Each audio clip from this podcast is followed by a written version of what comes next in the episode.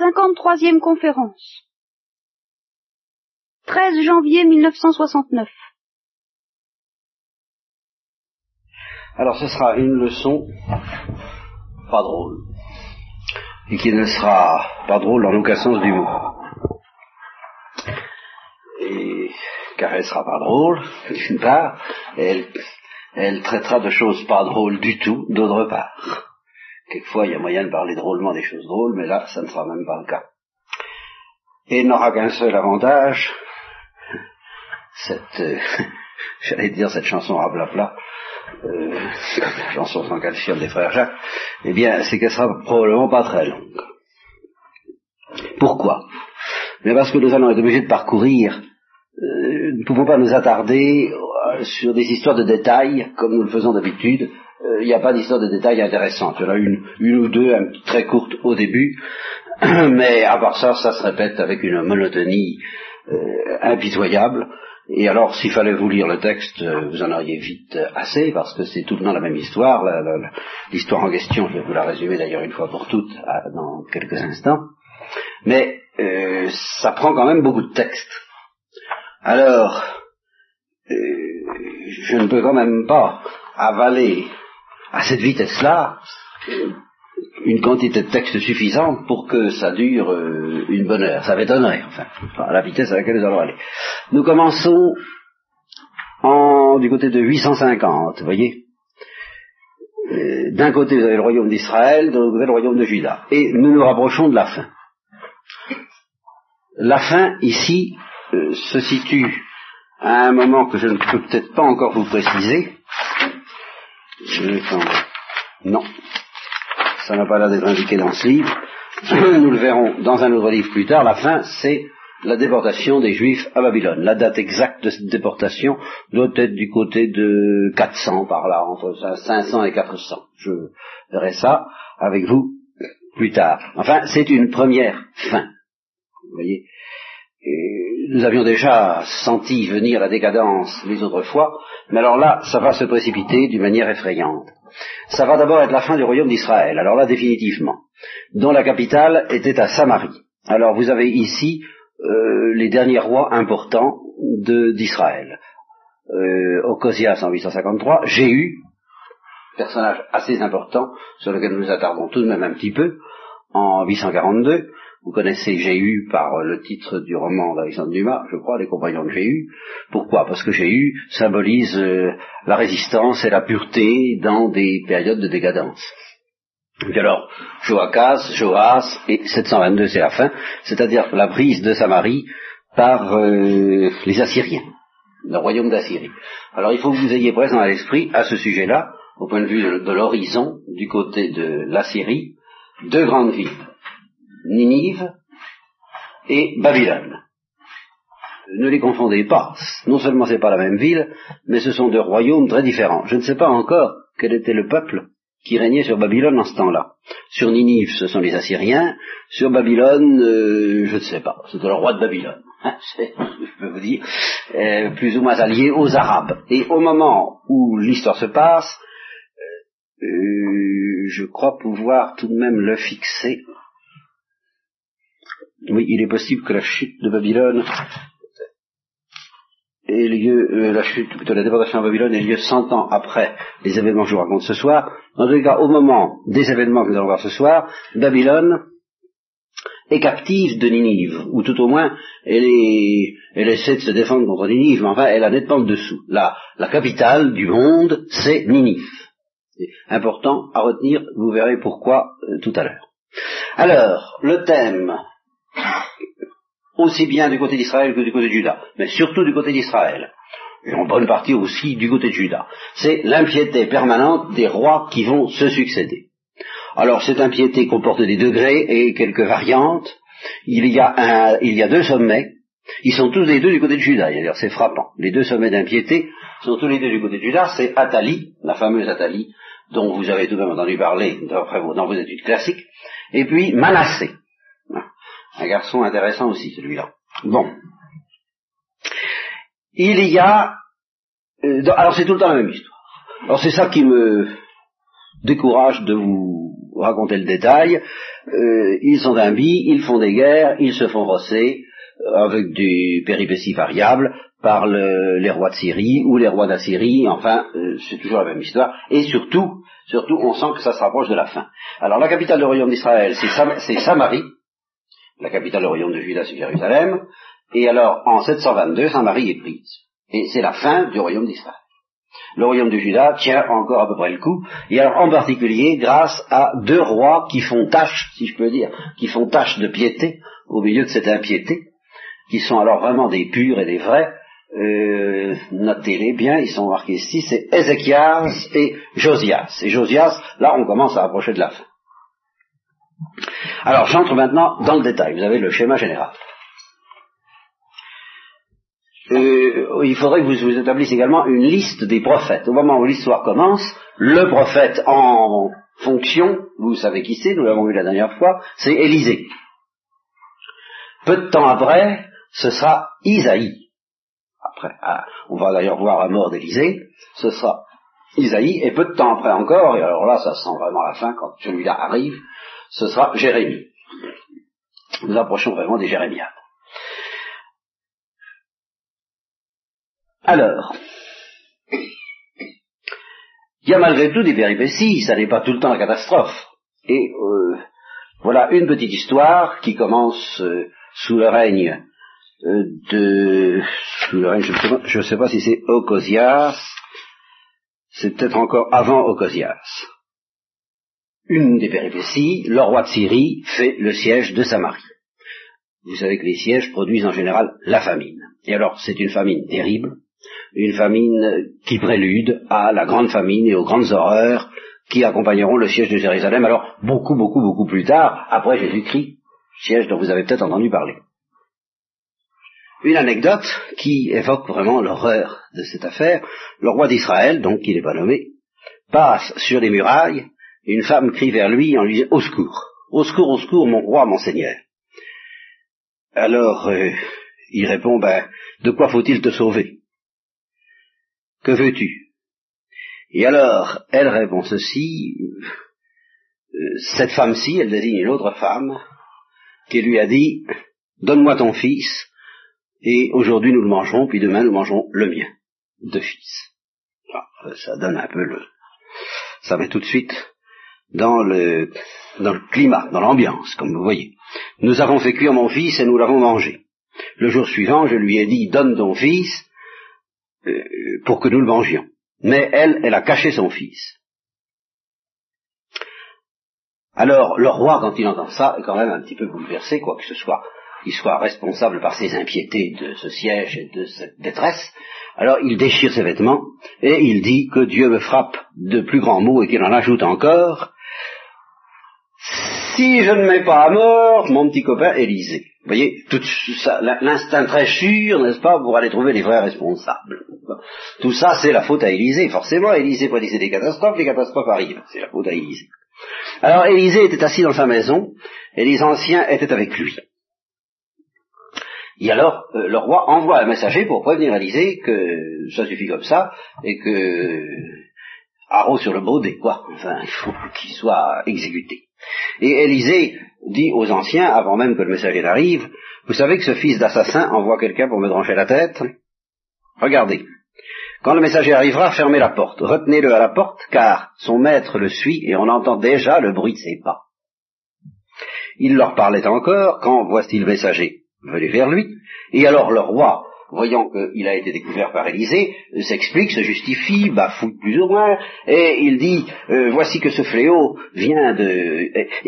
enfin, il bafouille, comme je bafouille, si vous voulez, en ce moment, c'est-à-dire qu'il attaque Élisée, puis il se reprend, et il dit, enfin, tout ça, ça vient de Dieu, euh, euh, il n'y a plus rien à espérer de Dieu.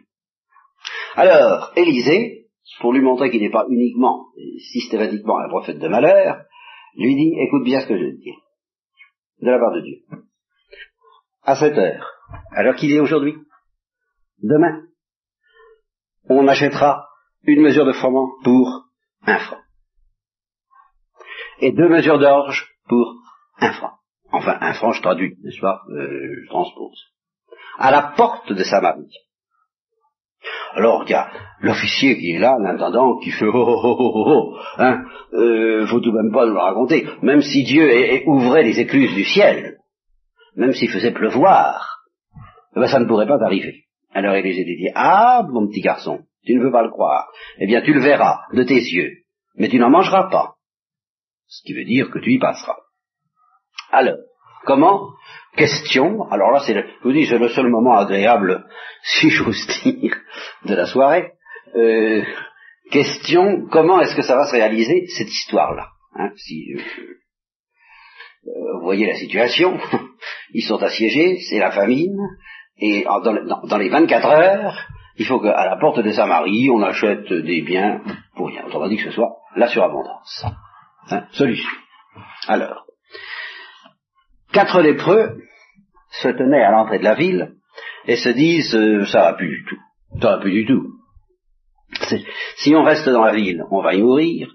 Si on sort de la ville, on va y mourir. Alors il n'y a plus qu'une solution, c'est de passer de l'autre côté, euh, aller euh, passer au camp des Syriens, quoi. Enfin, je ne trouve plus le mot. Comment ça s'appelle?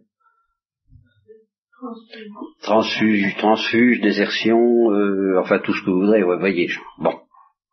Alors, on va voir les Syriens, peut-être qu'ils vont nous couper la tête, euh, mais peut-être pas. Il y a une petite chance. Avec si on reste ici, alors ça, on est sûr du résultat, on y passe. Bon. Alors, ils vont, ils, ils, y vont de nuit, n'est-ce pas, vers, à l'heure du crépuscule, au moment où le soleil se couche, ils y vont pour y aller en se cachant, si on pouvait ne pas être aperçu, ben ma foi, ça passerait comme ça inaperçu, on pourrait manger. Et puis ils arrivent au camp des Syriens, ils trouvent personne. Alors ils avancent, ils vont de temps en temps, et bien personne. Qu'est-ce qui se dépasse? Alors c'est pas compliqué du tout, n'est-ce pas? C'est encore une histoire de Berlu, hein, et, ou une histoire analogue à, je n'ose pas évoquer ces histoires-là pour les, pour les natures sensibles, dans Benson, La lumière invisible, il y a une histoire de fantôme où on entend un bruit de chevaux.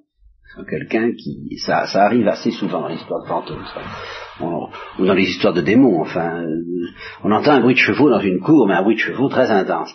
Eh bien, c'est ce qui est arrivé aux Syriens. Ils ont entendu des chevaux, mais alors euh, des chevaux, enfin des, armées entières de chevaux et, des chars. Alors ils ont eu très peur, c'était le bruit d'une grande armée, ils se sont dit, le roi d'Israël a trouvé le moyen de s'allier avec les Étéens et les Musriens, enfin un certain nombre de, gars, on est perdu, vite, filons. Et alors ils sont partis en douce sans que personne s'aperçoive de rien au crépuscule, justement, abandonnant leurs tentes, leurs chevaux et leurs ânes, ils abandonnent le camp tel qu'il était en fuyant pour sauver leur vie. Alors les lépreux, ça fait, alors ça, si je vous dis, c'est le seul moment agréable de l'histoire, quoi, ça fait un peu pied nickelé, euh, c'est, oui, c'est un peu ça, quoi. Ils, arrivent à l'entrée du camp, euh, ils mangent, ils boivent, vous voyez, le, les, le fric-fac, quoi, on profite un petit peu de ce qu'il y a, et puis, ils trouvent de l'argent, de l'or et des vêtements, ils font cacher tout ça. Et puis, ils reviennent, puis ils essaient une autre tente, même petit truc.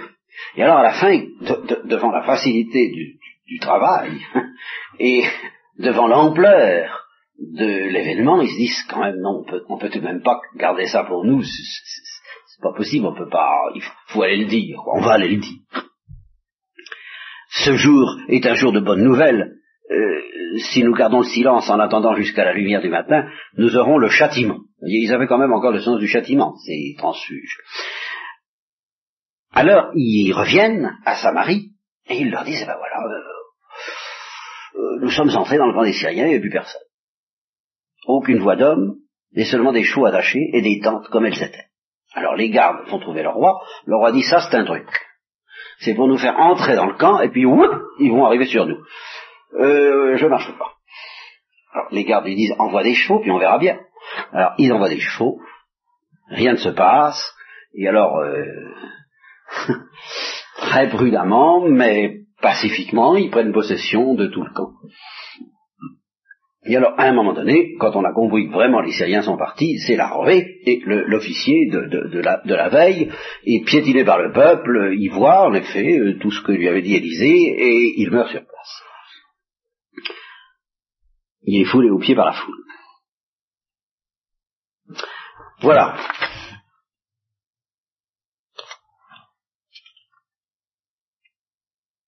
Autre histoire. Ah oui, ah, c'est une, très courte, mais très belle, très impressionnante celle-là. Élisée se rend à Damas. Je ne peux pas vous montrer la carte puisque j'ai mis la je m'excuse. Hein. Enfin, vous voyez à peu près où est la Syrie, au nord de la Palestine. Élisée se rend à Damas. Et le roi de Syrie étant malade. Il s'appelle Ben Hadad. Et le roi de Syrie a une certaine confiance dans Élisée. On lui dit l'homme de Dieu. C'est toujours la même notion. L'homme de Dieu. Alors, l'homme de Dieu est arrivé. Alors, le roi de Syrie appelle son intendant, qui s'appelle Hasael, il lui dit prends un petit cadeau, hein, un, bon petit cadeau oriental, quoi, ce qu'il faut, et puis va au devant de l'homme de Dieu et demande-lui un oracle. Euh, euh, guérirais-je de cette maladie? Parce qu'il est assez gravement malade, peut-être quelque chose genre la pneumonie ou je sais pas quoi. Bon, alors euh, va trouver euh, Élisée, en prenant avec lui un présent de tout ce qu'il y avait de meilleur à Damas, alors vous voyez vraiment le présent oriental, de quoi charger 40 chameaux, tout simplement. Il fallait qu'il soit bien malade. Alors, Hazael se présente devant Élisée, et il lui dit ton fils, c'est pas le terme oriental, ton fils, Ben-Hadad, roi de Syrie, m'envoie vers toi pour te dire, guérirai-je de cette maladie? Alors, Élisée lui dit, va, va, va lui dire qu'il vivra, va, va, va lui dire, sûrement tu vivras, va, vas-y, c'est ça que tu, c'est pas la peine que je te dise de dire autre chose, c'est ça que tu diras. Maintenant, entre nous, hein, je te le dis, euh, Yahvé l'a dit, il mourra. Mais va, va lui dire qu'il vivra. Et alors l'autre euh, fait une drôle de tête, n'est-ce pas? Et à ce moment-là, Élisée le regarde intensément et non plus du tout à cause, pas du tout, à cause du mensonge que va faire Hasael, ça c'est bien entendu entre eux, c'est bien c'est évident, ça va de soi. Ça, ça ferait plutôt rigoler Élisée. Mais là, il ne rigole plus, il le regarde. Et Hasael est très gêné, euh, rougit sous ce regard qui le transperce littéralement, et brusquement, Élisée fond en larmes. Alors Hasael lui dit, mais pourquoi pleures-tu? Élisée répondit, je vois le mal que tu vas faire aux enfants d'Israël. Tu livreras au feu leurs places fortes, tu tueras par l'épée leurs jeunes hommes, tu écraseras leurs petits-enfants, et tu éventreras leurs femmes enceintes. Alors, Rasaël dit, moi je suis rien, un chien, toujours l'expression orientale, je suis pas le roi pour faire de si grandes choses. Et alors, Élisée, il, triche pas, il sait que ça arrivera, c'est pas la peine, il lui met toutes ses chances en main et lui dit, Dieu m'a fait voir que tu serais roi de Syrie. Alors, euh, vient immédiatement dire à son maître, son maître qu'a dit Élisée, sûrement tu vivras. Et puis alors, il prend une couverture, il la trempe dans l'eau, il l'étend sur le visage et l'autre meurt. Alors est-ce un assassinat? Est-ce euh, une réalisation prophétique? En tout cas, Hazael régna à sa place, et effectivement, il fit beaucoup de mal à toute la Samarie et aux enfants d'Israël. Mais, tout en ravageant le royaume de Samarie, euh, Yahvé ne voulut pas détruire Juda, le royaume du sud, Jérusalem, à cause de David, son serviteur, selon la promesse qu'il lui avait faite de lui donner toujours une lampe parmi ses fils. Alors, euh, j'ai souligné Jéhu, ici. Parce qu'il y a une rupture de dynastie. Euh, L'impiété des rois d'Israël était devenue telle que c'est ça qui est très déconcertant dans les voix de Dieu. Vous voyez, euh, c'est assez manifeste sur ce tableau. En 853, il y a Ocosias, et en 722, c'est la fin. C'est tout près. Hein. Qu'est-ce que Dieu a besoin encore entre le moment où il va punir définitivement la Samarie par la disparition pure et simple, et puis le moment d'Ocosias, qu'est-ce que Dieu a besoin encore euh, de faire intervenir une rupture de dynastie avec une sorte de restauration très, très éphémère de la piété des Israélites du début. Eh bien, c'est comme ça. on a l'impression que euh, Dieu détruit et châtie, mais qu'il n'enlève jamais les chances, et qu'il fait vraiment tout ce qu'il peut jusqu'à la fin pour donner leur chance aux Israélites et encore plus, si, si, possible, aux Juifs, c'est-à-dire aux, hommes de, aux Israélites de la tribu de Juda. Alors, il y a rupture de dynastie en ce sens que j'ai eu est tout simplement un conspirateur, mais un conspirateur inspiré, un conspirateur qui est dans la main de Dieu et qui renverse la dynastie Locosias. Et avant de renverser la dynastie Locosias, comme il se doit dans toutes ces histoires, il est moins officiellement par Élysée, mais secrètement, comme roi sur Israël. Alors ça, c'est l'histoire qui suit. Euh, Israël, euh, Élysée, pardon, appelle un, de, un des fils des prophètes, un de ses petits un de ces petits séminaristes, quoi, vous voyez, qui sont là, et il lui dit, euh, Saint-Hérin, prends une fiole d'huile, c'est toujours l'huile qui sert à l'onction, va à Ramoth de Galaad, et quand tu seras arrivé, tu trouveras Jéhu, fils de Josaphat, fils de Lamsi, et l'ayant abordé, tu le feras lever, tu le conduiras dans une chambre retirée, tu prendras la fiole d'huile et tu la reprendras sur sa tête en disant, ainsi parle Yahvé, je toins je, te oins, c'est le mot Christ, c'est ça, je, te christifie, je, je, te oins roi d'Israël. Et puis, quand tu auras fait ça, tu te sauves, à toute vitesse, hein, parce que c'est pas prudent. Tu ouvriras la porte et tu t'enfuiras sans tarder. Forcément, c'est tout ce qu'il y a de plus illégal, au point de vue de la légalité, au point de vue des lois promulguées par le roi. Alors, c'est ce que fait le jeune homme, il arrive, les chefs de l'armée sont assis à Ramoth et il dit au chef, qui est Jéhu, j'ai un mot à te dire. Jéhu dit auquel de nous tous, à toi. Alors, il se lève, il entre dans la maison, l'autre répond de l'huile sur sa tête, et il lui explique, tu es loin comme pour roi sur le peuple de Yahvé sur Israël. Et il le prévient, tu frapperas la maison d'Akab. Okosia, c'était fils d'Akab ton maître. Et je vengerai sur Jézabel, Jézabel qui est la reine mère, quoi, si vous voulez, ou la, ou la grand reine ou la grand-mère, ou la reine grand-mère, hein, comme vous voudrez. Euh, je vengerai sur Jézabel, qui est une abominable femme, dont vous vous souvenez peut-être, n'est-ce pas euh, Sur euh, Jézabel, le sang de mes serviteurs, les prophètes, et le sang de tous les serviteurs de Dieu. Toute la maison d'Akab périra. J'exterminerai tous les mâles de la famille d'Akab, esclaves ou libres en Israël et je, enfin, les chiens dévoreront Jézabel dans le champ de Jézraël, là où justement il y a eu des horreurs déjà, sans que personne l'ensevelisse. Alors, le jeune homme lui dit ça, vers celui, lui, alors il lui dit ça, il s'en va. Alors, Jéhu revient, et les autres lui disent, alors, qu'est-ce que c'est que ce fou? Qu'est-ce qu'il est venu faire? Ben, il dit voilà, il, lui raconte, il, raconte l'histoire à ses compagnons d'armes, et alors aussitôt, vive Jéhu, le roi est mort, vive Jéhu.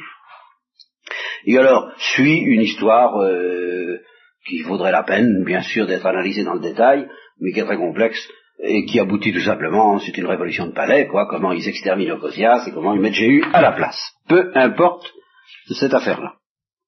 Euh, alors Jéhu, tout de même, euh, remet de l'ordre dans la maison d'Israël, la seule chose qu'il ne fait pas, je crois, c'est de supprimer le Vaudor. il supprime toutes les divinités étrangères, ça. Mais les, hauts lieux et les, statues bizarres, en l'honneur de Dieu, en l'honneur de Yahvé, tel que le Vaudor, alors ça, il n'y touche pas. Autrement dit, il n'est tout de même pas tout à fait parfait. Il extirpe le culte de Baal, mais, voilà ce que dit le commentaire, mais il les pousse vers le vaudeur, n'ayant pas assez de foi pour se confier entièrement à Dieu. Voilà, les Israélites.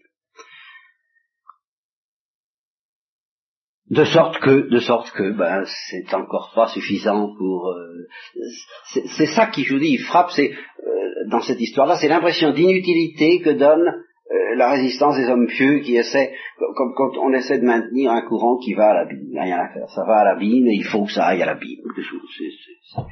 Et cependant, à chaque fois que quelqu'un est de bonne volonté, euh, non seulement Dieu fait quelque chose pour lui et pour l'aider à faire mieux, mais il le préserve, comme nous le verrons individuellement pour Ézéchias et pour Josias, il leur montrera que Judas va à la ruine, mais il leur dit, bah, tu verras pas ça. Eh, t'inquiète pas, tu verras pas ça. Parce que t'as été bien gentil, toi, alors je te protégerai jusqu'à la troisième ou la quatrième génération. Puis après, après.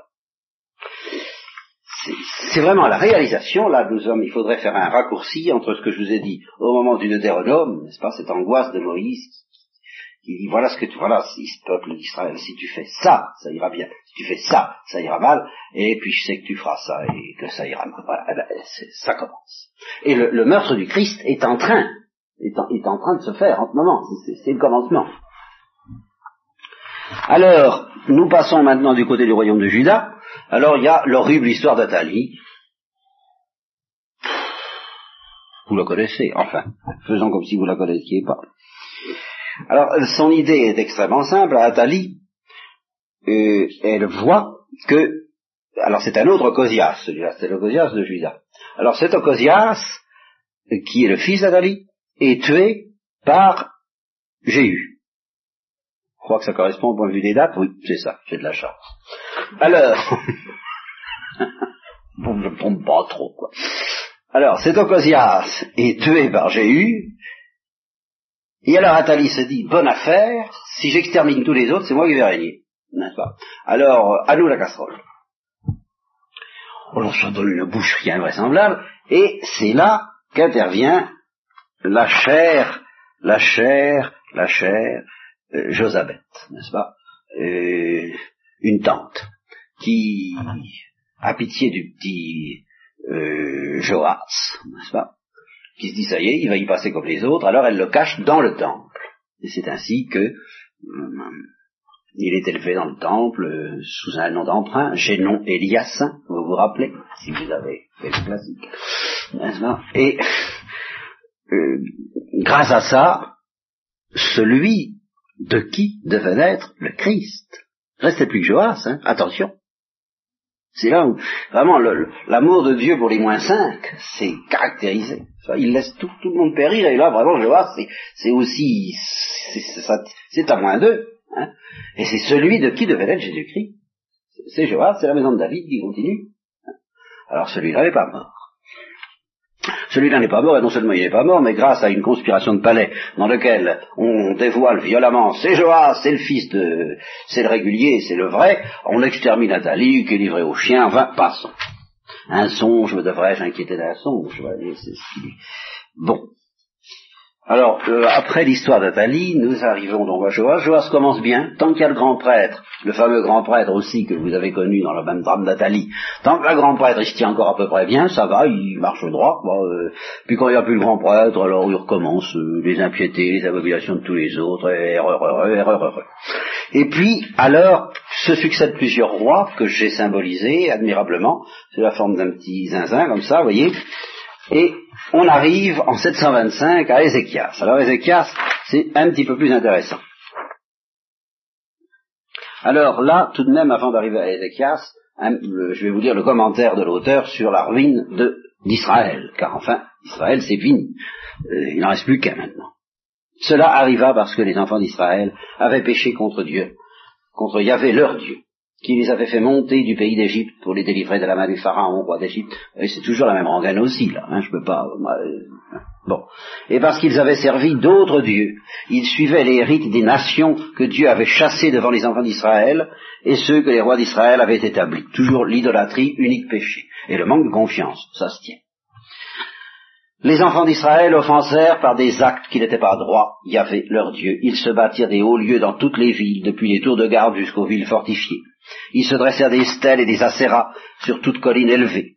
Ils brûlèrent de l'encens sur tous les hauts lieux, comme les nations, comme tout le monde, ils ont fait comme tout le monde, alors qu'il fallait pas faire comme tout le monde.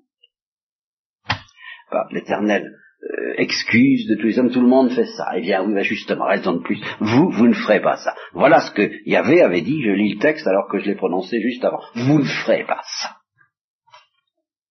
Alors, Yahvé rendit témoignage contre Israël et contre Judas, d'ailleurs, par l'organe de tous les prophètes, de tous les voyants.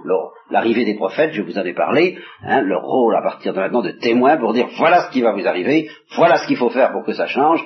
Par miracle, si vous pouviez changer, le miracle, ce c'est pas que Dieu les délivre, c'est qu'il change. Voilà ce qui va vous arriver.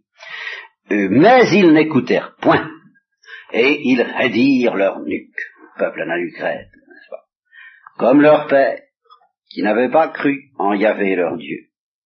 Alors ils rejettent les ordonnances, ils se prosternent devant euh, toute l'armée des cieux au sens païen du mot, et ils servirent Baal, ils consacrèrent leurs fils et leurs filles par le feu, pas, les, sacrifices à Moloch, les abominations, ils pratiquèrent la divination et les sortilèges, et ils se vendirent, voilà, pour faire tout ce qui est mal aux yeux de Yahvé, de manière à l'irriter. Alors, Yahvé en a eu plein d'eau, il s'irrita fortement contre Israël, il les éloigna de sa face, il ne resta que la seule tribu, tribu de Judas. Quoi Judas Vous voyez, je lis le texte là. Il ne resta que la seule tribu de Judas. Quoi Judas oh, Lui-même, c'était pas brillant. il n'a pas gardé les commandements, lui non plus. Et ils ont suivi les rites que pratiquait Israël. Yahvé rejeta toute la reste d'Israël. Il les affligea et les livra aux mains des pillards, et il finit par les chasser loin de sa face. C'est que. Et alors ça, c'était le premier crime. Euh, Judas a commis bien des crimes, un peu moins qu'Israël, mais il y en a un qui n'a pas commis, le plus grave de tous, c'est que Israël s'était détaché de la maison de David, et ils avaient trouvé un autre roi que David et son successeur légitime. Alors, ils, étaient perdus, quoi. Ils ne pouvaient plus s'arrêter sur la pente des abominations. Il n'aurait eu qu'une seule chose à faire, c'était de, de, revenir à l'unité sous la domination. Il aurait fallu que le roi d'Israël abdique. On va demander à un roi d'abdiquer, vous pensez, ça se fait pas comme ça. Même quand il s'agit de la vie éternelle. Alors, une fois que le roi d'Israël, le roi d'Assyrie, occupé Samarie, elle ne fut pas détruite. Notez-le bien, Samarie ne fut pas détruite. Mais alors ce fut l'immense salade, l'immense pagaille, euh, la synthèse supérieure de toutes les religions. Vraiment. Ça, alors là, euh, c'était l'écuménisme euh, à, à, la syrienne, croyez-moi. Euh, le roi d'Assyrie fit venir des gens de Babylone, de Kuta, d'Ava, d'Ema, de Saphavaïm, et il les établit dans les villes au milieu des enfants d'Israël. Alors il y avait un petit peu de tout ça, puis on continuait d'ailleurs à... à ça, ça, j'aime beaucoup le texte, il commence par établir que, qui font chaque, les nations firent chacune leur dieu, hein, chacun le sien, et on s'entendait bien. La tolérance, la tolérance. Ils les placèrent euh, dans les édifices des hauts lieux que bâtirent les Samaritains, chaque nation dans la ville qu'elle habitait, les gens de Babel, Sokok Benot, les gens de Kuta, Nergal, les gens de Hamat, Aïs, Asima, les avaient un, eh ben, ils avaient des Bahas et Tartak, n'est-ce pas? Chacun sa voix, comme disent les Indiens, ou les Hindous, plutôt les Hindous. Bon. Et alors le comble, le texte est admirable. Ils honoraient aussi Yahvé. Oh, il y a pas, ça, c'était pas méchant, ça, il y en avait pour tout le monde. Même pour le vrai Dieu. Ça, alors là, il y a eu des prêtres aussi, bon, il y avait, y avait tout ce qu'il fallait. Et évidemment, malgré tout ça, ben oui, euh, c'était pas du tout ce que Yahvé avait voulu. Alors il y a des paragraphes assez longs pour le définir. Ainsi ces nations craignaient Yahvé, et elles servaient aussi leurs idoles. Voilà, il y avait un sort, oui, un, un petit peu de, comme on dirait aujourd'hui, un, un, équilibre. Un équilibre. Alors, nous passons au royaume de Juda. Donc, à ce moment-là, au moment donc où Samarie vient d'être envahie par les Assyriens, arrive en Israël Ézéchias. Il avait 25 ans lorsqu'il devint roi et il régna 29 ans à Jérusalem. Alors, lui, euh, c'est vraiment un des seuls, quoi, un des deux seuls qui ont sérieusement réagi contre l'impiété régnante, et euh, il fit ce qui est droit aux yeux d'Yahvé, selon tout ce qu'avait fait David son père. Il n'y en a pas beaucoup de qui ont dit ça. Hein. Il fit disparaître les hauts lieux. Alors là, voilà ce que n'avait même pas fait, ce que Jéhu lui-même n'avait pas fait brisa les stèles, coupa les acéras, mit en pièces, ah tiens, je ne sais pas, ah bah oui, il mit en pièces le serpent d'airain. Vous vous rappelez le serpent d'airain que Moïse avait fabriqué? Il le mit en pièces parce que les enfants d'Israël lui offraient de l'encens, ce qui n'était pas du tout, du tout, du tout l'intention de Dieu à propos du serpent d'airain, mais d'offrir une image à regarder en signe pour éduquer nos regards à regarder la croix. C'est ça en fait. C'était une première... Euh, un premier apprentissage du regard que nous devons jeter sur la croix pour être sauvés. Il mit sa confiance en Yahvé, Dieu d'Israël, et il n'eut pas son pareil parmi tous les rois de Juda, qui vinrent après lui ou qui furent avant lui, sauf Josias dont nous reparlerons. Il s'attacha à Yahvé sans se détourner de lui, etc., etc. Alors Dieu est avec lui, il réussit dans toutes ses entreprises, et alors grâce à lui, ça va beaucoup mieux. Euh, heureusement, parce que Israël doit, euh, Juda, pardon, et Jérusalem doit faire face à une attaque particulièrement sévère d'un certain Sennacherib. Vous avez peut-être entendu parler de ce monsieur. Enfin, c'est un roi euh, d'Assyrie particulièrement redoutable. Et alors, euh, ce roi d'Assyrie assiège également Jérusalem et euh, malgré tout, il ne s'en empare pas. Il n'arrive pas à s'emparer de Jérusalem à cause de la piété d'Ézéchias. Tout ce qu'il peut faire, c'est de prendre toutes les villes qui sont autour de Jérusalem et d'obliger Ézéchias à lui payer tribut. Et alors, Ézéchias lui paie tribut, mais en,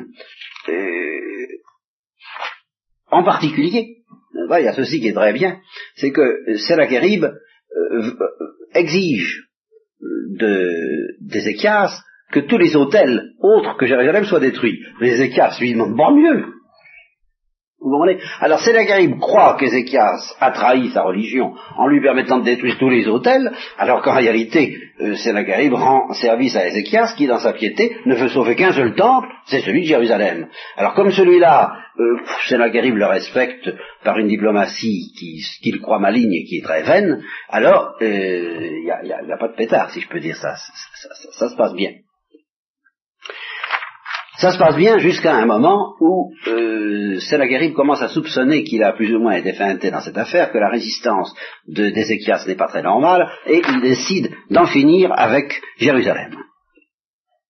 Alors, euh, donc il essaie de l'intimider, il lui dit tu es complètement fou de ne pas capituler entièrement, tu essaies de t'appuyer sur l'Égypte, tu essaies de t'appuyer sur tel ou tel roi, mais tu n'y arriveras pas. Et Ézéchias, comme soutien spirituel, a, n'a, mais a le nouveau prophète. Je ne sais d'ailleurs pas, euh, j'ai dû, vous savez, dans ces textes qui sont très longs, j'ai dû passer la mort d'Élysée. On voit que cette mort d'Élysée n'a rien d'extraordinaire. Simplement, il y a quelqu'un qui se tient auprès de lui et qui, au moment où il meurt, euh, crie ce qu'Élysée lui-même avait crié euh, à propos de la mort d'Élie, n'est-ce pas? Mon père, mon père, je crois que c'est ça. C'est ça. Mon père, mon père, roi char d'Israël et ses cavaliers. Alors, Élisée est mort et c'est Isaïe qui le remplace. Alors, le Sennacherib, donc, non seulement essaie d'intimider Ézéchias, mais il essaie d'intimider le peuple, il fait dire au peuple, Ézéchias vous abuse, vous avez confiance en lui, vous avez tort, euh, Dieu ne vous délivrera pas, les dieux des nations euh, n'ont pas, n'ont délivré, aucun dieu d'aucune nation n'a jamais délivré aucune nation de la main du roi d'Assyrie, et même votre Dieu, il n'a pas délivré Israël, alors vous pouvez, vous feriez mieux de capituler tout de suite. Et alors, le, peuple ne répond rien. Le peuple a cette force, le peuple se tait et ne lui répond pas un mot, car le roi lui avait dit, vous ne direz rien. Et alors, malgré tout, Ézéchias, devant les menaces de Sennacherib, n'est pas très rassuré. Il déchire ses vêtements, il se couvre d'un sac, il se rend à la maison de Yahvé, et euh, il euh, fait dire à Isaïe, et il envoie tout de suite un message à Isaïe, n'est-ce pas, puisque c'est son recours. Et il fait dire à Isaïe, jour d'angoisse, de châtiment et d'opprobre que celui-ci, car les enfants sont près de naître, et la force manque pour enfanter. Admirez ça, hein, c'est très beau. Et alors, peut-être, voyez, même Ézéchias, à ce moment-là, il est comme Pierre, il a la tremblote, n'est-ce pas Et il dit à Isaïe, peut-être Yahvé ton Dieu entendra-t-il toutes les paroles insultantes que le roi d'Assyrie, son maître, a envoyées pour insulter le Dieu vivant. Peut-être qu'il les punira à cause des paroles qu'a entendues Yahvé ton Dieu. Euh, fais donc monter, admirez cette formule, fais donc monter une prière pour le reste qui subsiste encore. Alors, ils y vont, et Isaïe répond, n'aie pas peur des paroles que tu as entendues, par lesquelles les serviteurs du roi d'Assyrie m'ont outragé, c'est Dieu qui parle, voici que je vais mettre en lui un esprit tel que, à la nouvelle qu'il entendra, je te promets qu'il ne va pas traîner longtemps autour de Jérusalem.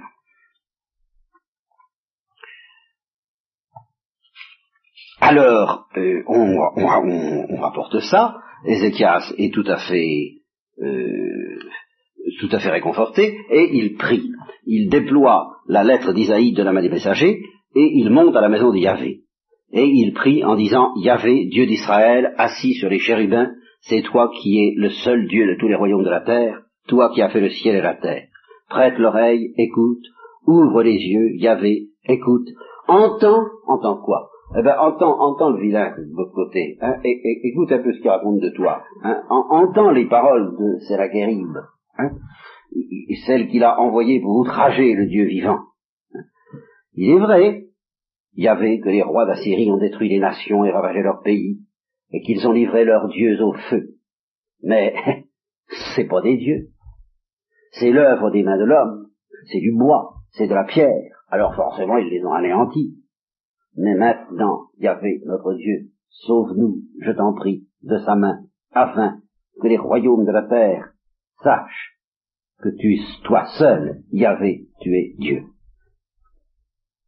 Alors, Isaïe renvoie dire à Ézéchias, euh, de la part de Dieu, j'ai entendu la prière d'Ézéchias.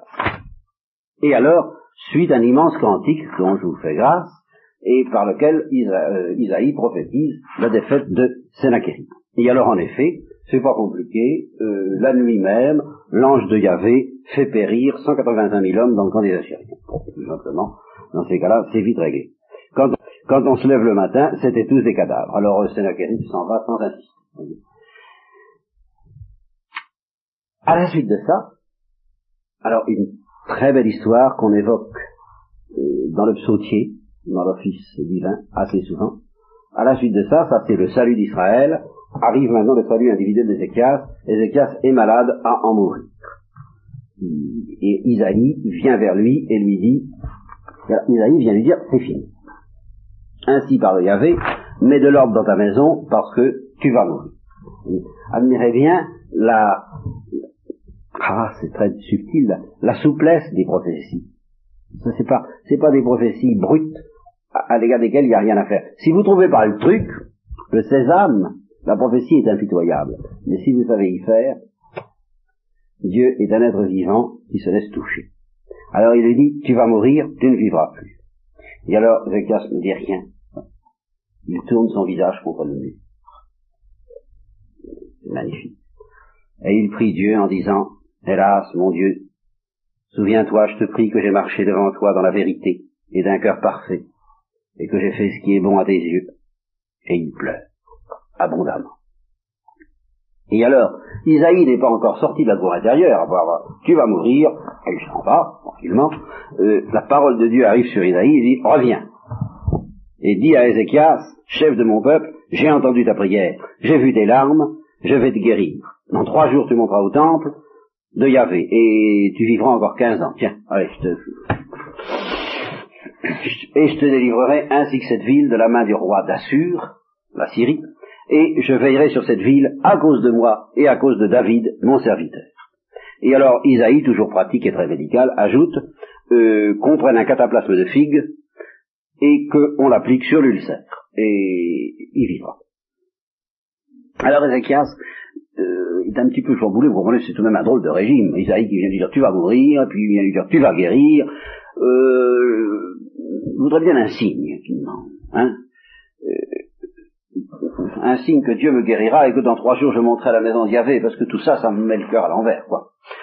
Alors, c'est là que Isaïe lui répond, c'est un autre miracle de Josué. Vous voyez. Euh, voici pour toi de la part de Yahvé le signe, euh, l'ombre a parcouru dix degrés. Eh bien, si elle en parcourt encore dix autres. Ah, Ézéchias dit, oh ben non, le soleil est là, quoi. Il est arrivé là. Il a fait ça. L'ombre a fait ça, quoi. Elle, elle s'est déplacée dans la journée comme ça. Hein. Bon. Alors, euh, Isaïe lui dit voilà ce qu'elle a fait. Et si elle faisait encore ça? Ah, c'est qu'un ce serait pas mal. Mais si elle retournait en arrière, ce serait mieux. Bon, dit Isaïe, d'accord. Et l'ombre revient en arrière. Alors, euh, Ézéchias est tout à fait rassuré. Hein, alors, inventer des explications de soucoupe volante à ce sujet-là, si vous voulez. Moi, je vous livre la Bible telle qu'elle a été écrite. Et alors à ce moment-là, la faute, la seule faute d'Ézéchias. Et alors cette faute, pour bien la comprendre, il est important de se rappeler ce que je vous ai dit au début, euh, Ninive et Babylone, n'est-ce pas? À ce moment-là, Babylone, c'est pas grand-chose. Et, Ninive, c'est la, alors, les rois de Babylone, qui sont donc pas grand-chose, viennent voir Isaïe, et alors, je ne sais, euh, pas Isaïe, pardon, Ézéchias, alors je ne sais pas ce qui lui prend à Ézéchias, est-ce de la vanité, est-ce pour avoir l'air de quelqu'un de bien et avec qui il faut compter, enfin, il leur montre toute la maison de son trésor, l'or, l'argent, les aromates, les huiles de senteur, tout l'arsenal, tout ce qui se fait dans ce trésor, enfin des choses qui ne devraient pas se faire, d'abord par prudence politique, et puis ensuite parce que ce sont les choses de Dieu, et qu'il ne faut pas les montrer aux païens comme ça. Il n'y eut rien qu'Ézéchias leur fit voir dans son palais et dans tous ses domaines. Alors Isaïe arrive et il lui dit, qu'est-ce qu'ils ont dit ces gens-là? Hein? Et d'où est-ce qu'ils viennent? Oh, ils viennent de, de lointain, Babylone. Et qu'est-ce qu'ils ont vu dans la maison?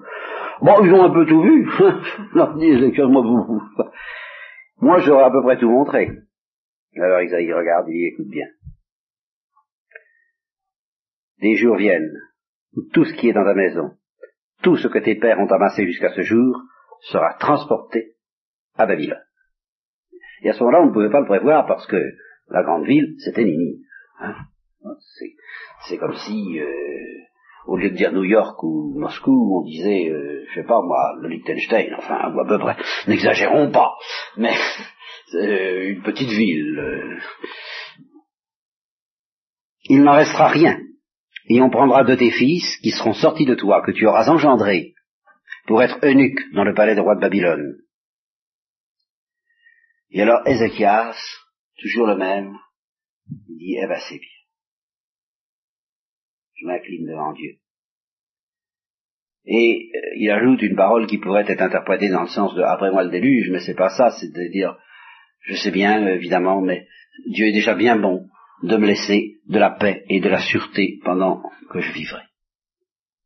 Et alors le reste des actes d'Ézéchias, sa puissance, et comment il fit la piscine et l'aqueduc, alors ça c'est intéressant quand on voit Jérusalem qui n'a pas d'eau, euh, l'eau ne peut venir que de Gihon, et il faut en effet creuser un aqueduc souterrain, c'est assez compliqué, on l'a retrouvé en faisant des fouilles pour que Jérusalem soit alimentée en eau, et en particulier préservée de la coupure pendant le siège qu'on peut faire.